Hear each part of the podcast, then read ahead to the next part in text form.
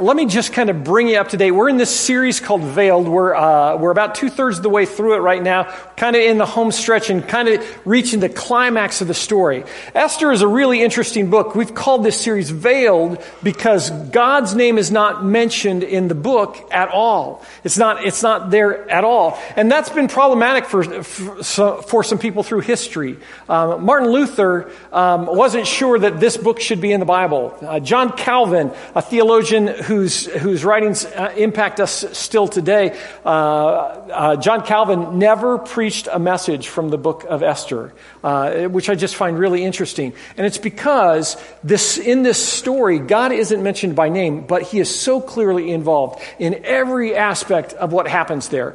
If you're new, if you've not been around, let me, or, or if you've been here, let me just kind of review where we are. We're in, uh, we're in week five and, and just talk you through. It's 486 BC in Persia. Xerxes is the king of Persia. Persia is one of the world's superpowers at this point in time.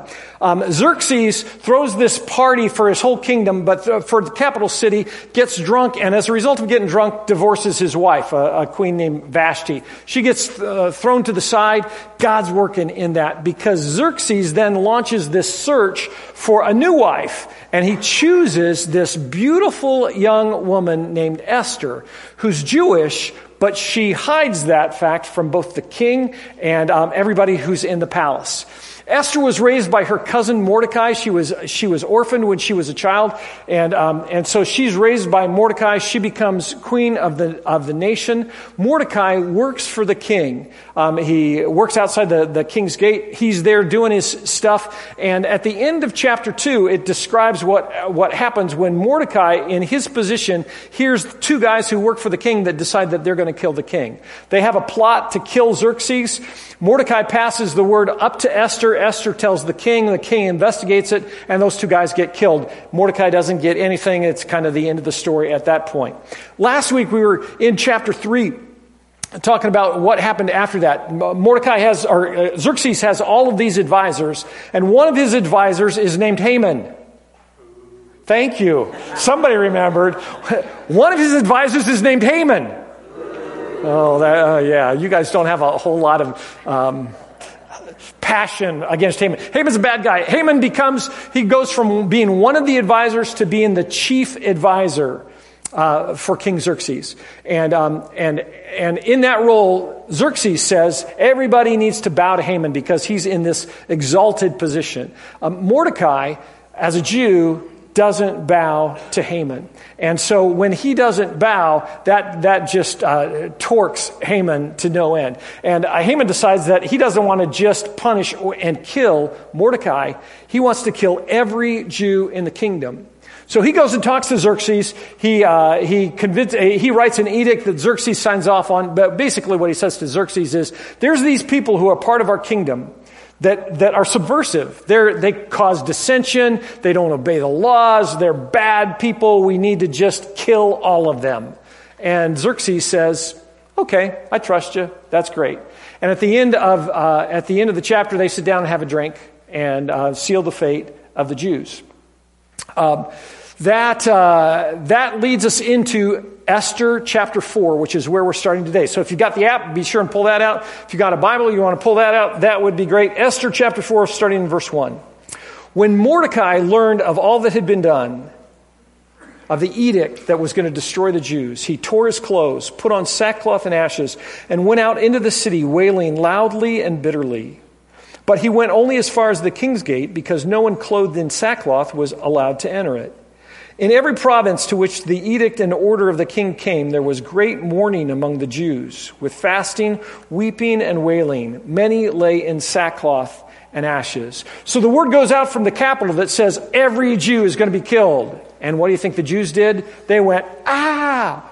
And, uh, and, and they began to weep and wail and cry, Mordecai especially. They did something that we don't do in our culture at all. They put on sackcloth and ashes. For most of us, when we grieve, we tend to go quiet and inward. We don't make a big show of it. But in this culture, it was, it was, uh, it was something that, that you showed to everybody. And so the sackcloth thing is kind of interesting. It was typically made of goat hair. It was uh, goat hair that was woven together into a garment, and it was incredibly scratchy and itchy and uncomfortable. And the thinking was that just like when you fast, every time you feel pain, uh, hunger pangs, it's a reminder to pray.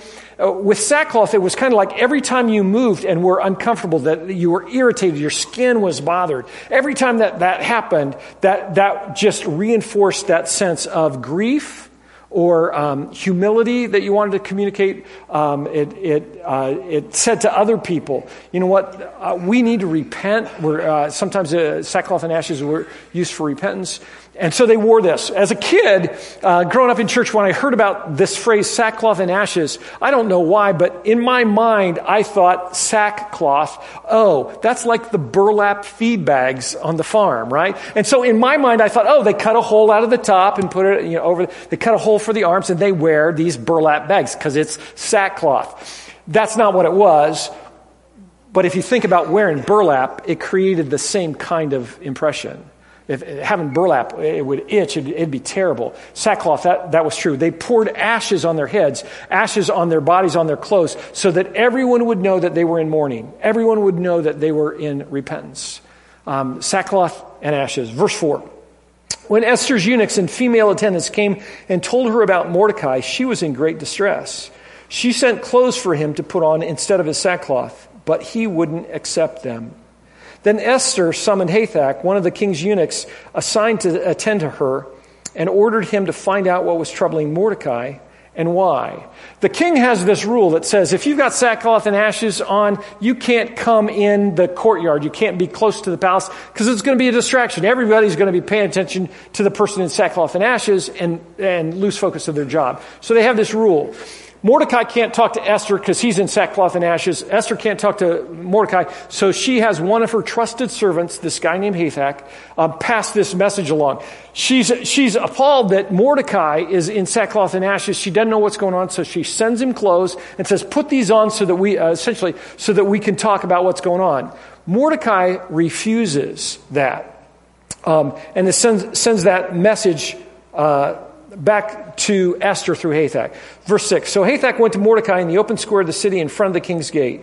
Mordecai told him, uh, incidentally, Esther had to do that. Uh, don't, don't miss that Esther was oblivious to the edict. She didn't know why Mordecai was, was in mourning. Um, verse 7 Mordecai told him everything that had, pro- that had happened to him, including the exact amount of money Haman had promised to pay into the royal treasury for the destruction of the Jews. He also gave him a copy of the text of the edict for their annihilation, which had been published in Susa, to show to Esther and to explain to her. And he told him to instruct her to go into the king's presence to beg for mercy and plead with him for her people. Mordecai works for the king. He's connected to everybody who works for the king. And so he knows the details of what's happened that's created this edict. Don't forget that Mordecai was the cause of Haman's hatred when, um, when he wouldn't bow to Haman. And so Mordecai communicates back up to Esther just like he had when he knew about the plot and says, Hey, this is what's going on. There's this edict that has gone through the entire nation that says all the Jews are going to be killed. Um, as a matter of fact, Haman's at the center of that. Haman offered to pay $12.5 billion in silver to finance to finance that edict going out through the entire country. Um, and, uh, and Esther, now you know what's going on. There's, there's one other thing that, that's in there that when we just kind of read the story, we, we miss. It, uh, the end of verse 8, it says that, that Mordecai told Hathach to instruct Esther to go into the king's presence to beg for mercy and plead with him for her people. Esther is the queen of the nation, right? She's, she, she's the queen of the nation. And Mordecai says to her, You've got to go talk to the king and plead for our people. When we read that, it's like we think, Oh, is that a recommendation? And in the Hebrew, what, what it really says is that Mordecai said, Esther, listen. You you have got to go now to talk to the king. Mordecai went parental with Esther, even though Esther's the queen of the nation. Esther had the ability to just dismiss him, but it would have been a sign of incredible disrespect to do so, because Mordecai was, had become her father by adopting her when she was orphaned.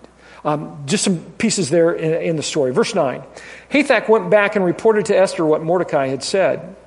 Then Esther instructed Hathach to say to Mordecai, All of the king's officials and the people of the royal provinces know that for any man or woman who approaches the king in the inner court without being summoned, the king has but one law that they be put to death unless the king extends the gold scepter to them and spares their lives. But 30 days have passed since I was called to go to the king. Esther says back to Mordecai, Hey, look, I know that you want me to go talk to the king, but you don't understand. Anybody that goes to the king that the king hasn't asked to come first, they get executed. Um, that law was actually a law that had come from the Assyrians. Uh, the Assyrians had implemented this thing, and, and it really kind of makes sense at one level in that the king, they didn't want the king to be bothered with trivial stuff. They didn't want anybody and everybody to be coming to the king to say, Oh, can you fix this problem for me? Um, so they passed this law that said, unless the king asks you to come, you can't come. And if you come, you're, you're going to get killed. Uh, the historians say that there were guards actually in the palace, in the presence of the king, that if anybody approached the king without permission, they were there ready to kill them on the spot. Uh, heads off, do, do that whole thing. The one exception was the king could extend his gold scepter when somebody came, and that meant that they wouldn't lose their life. Esther said, Mordecai, if I go and talk to him, I'm going to die. I'm going to die. And then she says something really interesting. She says, You know what? Um, things aren't really good on the home front here for me. It's been 30 days since Xerxes has called for me. It's been 30 days since I've had any interaction with the king. Esther's got to be saying, you know what? I, I, don't know if I looked at him cross eyed. I don't know if I burned his dinner. I don't know if he didn't, uh, you know, if he doesn't like my new perfume. I don't, I, you know, I, I don't know why, but he has not called me for 30 days. If I go and talk to him and he's mad, I have not a prayer uh, in the world that I'm going to live. Esther said, realize that the stakes here are huge. If I go, uh, I'm going to die. Verse 12. When Esther's words were reported to Mordecai, he sent back this answer Don't think that because you're in the king's house, you alone of all Jews will escape. For if you remain silent at this time, relief and deliverance for the Jews will arise from another place. But you and your fam- uh, father's family will perish. And who knows but that you have come to your royal position for such a time as this? Mordecai says, Esther, don't think that just because you're queen, you, that this edict isn't going to apply to you. You're Jewish. You're going to die. And Mordecai says, You know what? God is going to deliver us. The only question is whether you're going to be a part of it or not. And he says, God has put you in place, in this place, at this time, for this very moment, for you to step up and, uh, and approach the, the king. Um, you know, I, I, love the game of chess. I, re, I remember uh, junior high, I learned how to play the game of chess because in chess, it's all about getting your pieces in the right place at the right time to finish the game, right? You want to have the right stuff ready, the right combination of pieces so that you can win the game. God in this is, is, is working through this process. He's working upstream. He's working in the white space. He's working even though he's not mentioned so that the pieces can be in place at the right time to save the Jewish people. Um, let me, let me give you three takeaways from this, this, uh, these 14 verses of chapter 4 of Esther that, that I think are important for us. The first is this comfort. Comfort is a dangerous place. When I read this and, and began to study it, the, the, the first thing that just really jumped out at me is Esther is queen of this nation. She lives in the palace. She's the queen of the nation, and she doesn't have a clue at all about the edict that has gone out and that her nation is going to be eliminated, annihilated on one day uh, uh, in less than a year. Um, when you're comfortable, it's easy to forget those who aren't. When you're comfortable, it's easy to lose sight of what's going on around you. Esther forgot in her comfort. Uh, she, she just didn't know what was going on. Um, you know, when you have resources, when you're in a place that you've got some money in the bank, you've got some flexibility financially, it's easy to forget what it's like to not have enough money to buy antibiotics for your child when they're sick. It's easy to forget what it's like to, to reach down in your pocket and have $2.17 and have to go buy gas. And that's all you can buy because that's all you have. When, when you're comfortable, when you live in a community for a long time, when you work um, in an industry or uh, for a company for a long time, it's easy to forget what it's like to be a new person in that environment that doesn't know what's going on, that doesn't know where things are, to, that doesn't know who to talk to about things. When you've been a follower of Jesus for a long time, it's easy to forget what it's like to live and to not know grace and forgiveness and mercy. It's easy to forget what it's like to not have Jesus to talk to, the Holy Spirit inside you working. When you're a part of a life group that, that has just been a dynamic part of your life for lots of years, it's easy to forget what it's like to be a person who's, who's trying to follow Jesus but living in isolation. They don't have anybody that they can talk to to pray for them. They don't have anybody that they can talk to to ask questions of. Comfort is a dangerous place. And what, what makes it especially dangerous is in our culture, we lift comfort up as the supreme goal of life. We want to live safe and comfortable lives. One of the great things I think about moms, and moms, let me just say Happy Mother's Day uh, today. One of the great things about moms is I think that, mo- that God wrote it into the DNA of moms that they don't forget. They, they don't forget what it's like to be a little boy or a little girl. They don't forget what it's like to be a teenager. They don't forget what it's like to be a young mom trying to figure everything out for the first time. Moms are great. Um, the, comfort's not the goal, though, right? Because when we're comfortable, we forget. Second, the second thing that I want you to walk away with is, is, is this ignoring a crisis is not an option. Ignoring a crisis is not an option. Esther wanted somebody else to step up, somebody else to, to intervene on behalf of the Jews. Esther said, It can't be me. I just want out of the limelight on this one. It's not me. Do you understand that you can't hide from God? That if God has chosen you for a purpose, for a role, you can't hide from Him. Think about Jonah for a second. God says to Jonah, Jonah, you need to go to Nineveh to preach repentance to those people. And Jonah says, I don't want to do that. And he takes off in the exact opposite direction from Nineveh. He heads for Tarshish, hops in a boat. And um, you know the story from there. You can't hide from God. Um, you know, in, in this whole concept of ignoring a crisis, that's not an option for us as followers of Jesus. Sometimes I think that we give up a place in the game for a seat in the stands. You know what I mean? Sometimes we're down on the field, engaged in the battle, and we think, ah, I don't want to do this. I would much rather be sitting way up there, drinking my Diet Coke, eating my chips, watching the game from a distance. Don't give up a seat in the game, or don't give up a place in the game for a seat in the stands we think that the absence of conflict equals success in our life. You know what? If I, if I don't have any problems, if I don't have any conflict, that, that, that's, that's where I want to be. In reality, what it may mean is that there is nothing in your life worth fighting for if there's not conflict. Because if there is something worth fighting for, you will be engaged in a battle for that issue. It's easy for us to think, you know what, God's, uh, God's plan, uh, God's, God's judgment is going to affect everybody else, it's not going to affect me. It's easy to think, oh, the, go- the laws that the government makes, they're going to impact other people adversely, they're not going to impact me. it's not true. Mordecai says to Esther in this process, you know what? You're a part of this. God has called you for this. You can't ignore, you can't ignore this crisis. He says to Esther, if you, um, if you remain silent, you will perish.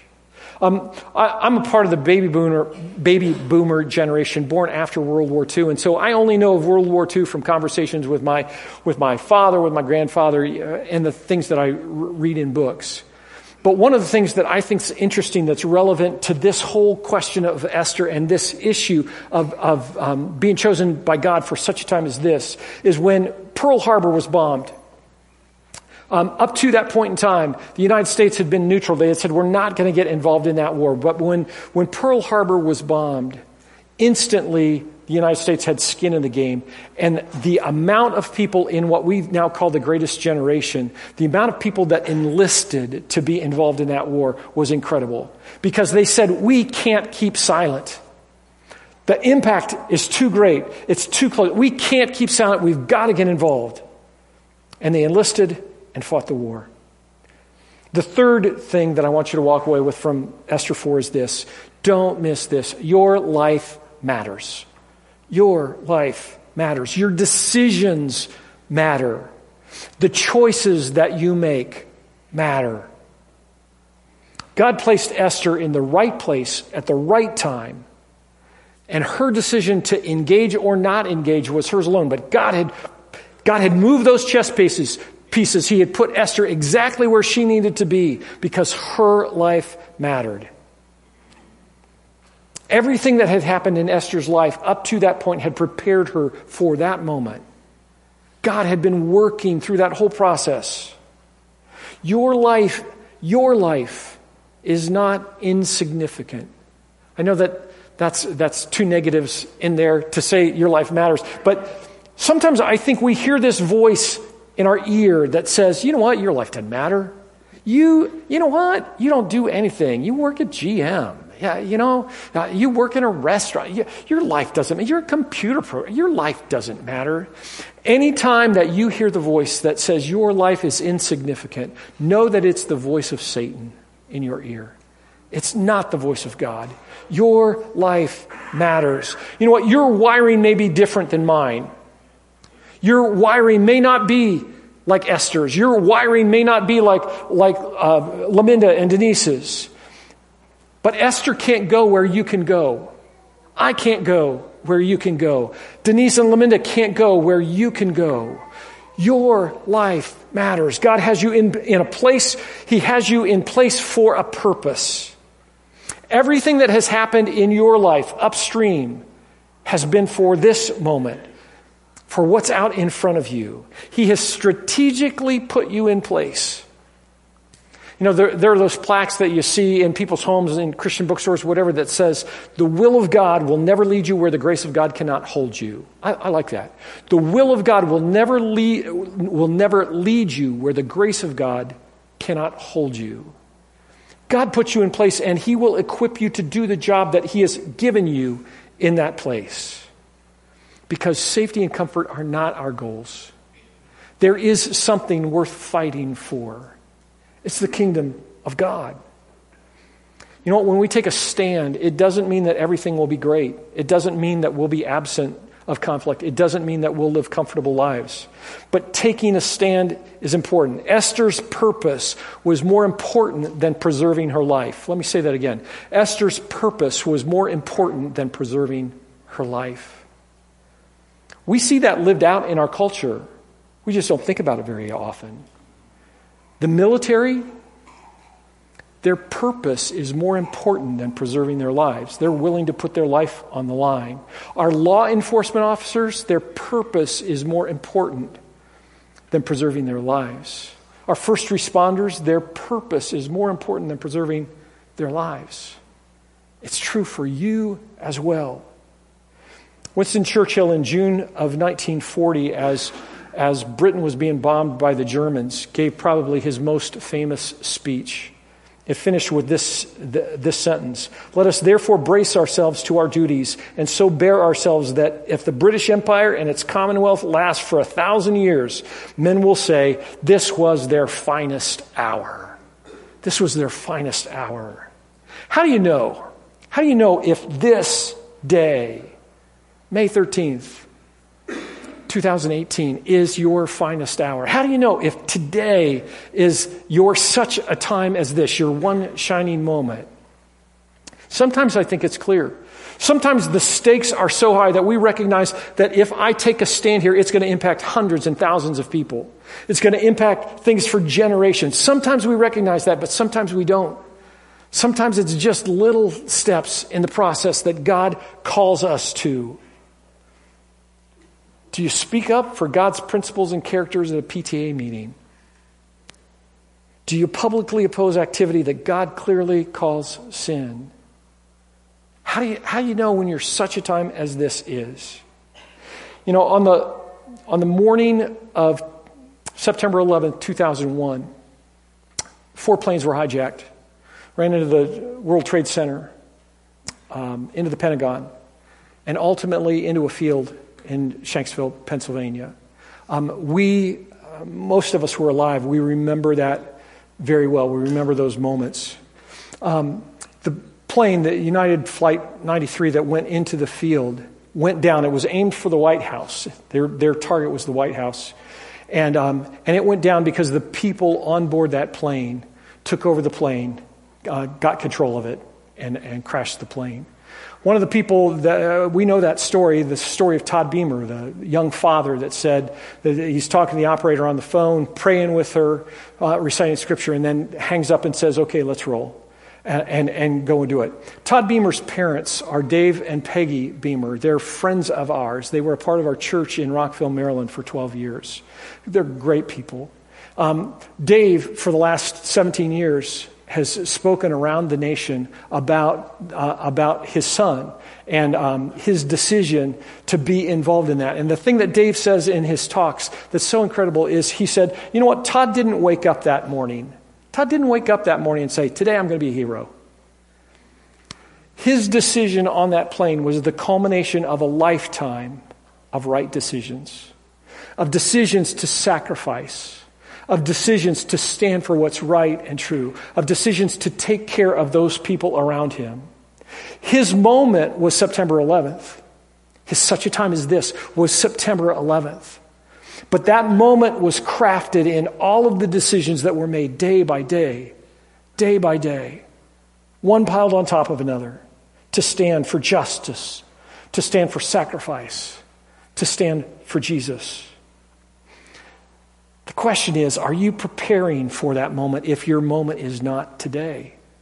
Make those decisions one day at a time. You know, we talk about impacting 50,000 people with the grace of Jesus in five years. That can't happen if we're all focused on one big moment that we all do together. It happens because we, day by day, seek God and say, God, who do you want me to impact with the grace of Jesus today? How do you want to use me today to expand your kingdom? You know, there's a, there's a, there's a great question in this as, as, as I concluded. It's this Where's, where's Jesus in this story? God's name isn't mentioned. We're talking from the Old. Where's Jesus? Where's Jesus in this? I think there's, a, there's an incredible um, image, a shadow of what's to come, in that the nation of Israel is going to be destroyed if they don't have a Savior. If they don't have someone that stands up, that takes the bull by the horn and says, you know what, I'm going to make everything right. Esther's that person. For us, we face an eternity estranged from God in darkness, in isolation, a, a, an eternity of, of pain and suffering. And Jesus says, You know what? I'm coming to make it right. I'm coming to take you out of that realm. I'm coming to cover your sins with my blood. That's where Jesus is in this. Let's pray. God, we come to you right now and just ask that, that you would help us, that you would lead us, that you would guide us, that you would help us be faithful to you one step at a time. God, um, help us not to make comfort and safety our gods. Help us, God, to not run from a crisis. Help us to recognize that we matter to you and that you have put us in place at the right time, in the right location, and equipped us to be able to stand for you. Help us, God, to say yes to you. In Jesus' name we pray. Amen.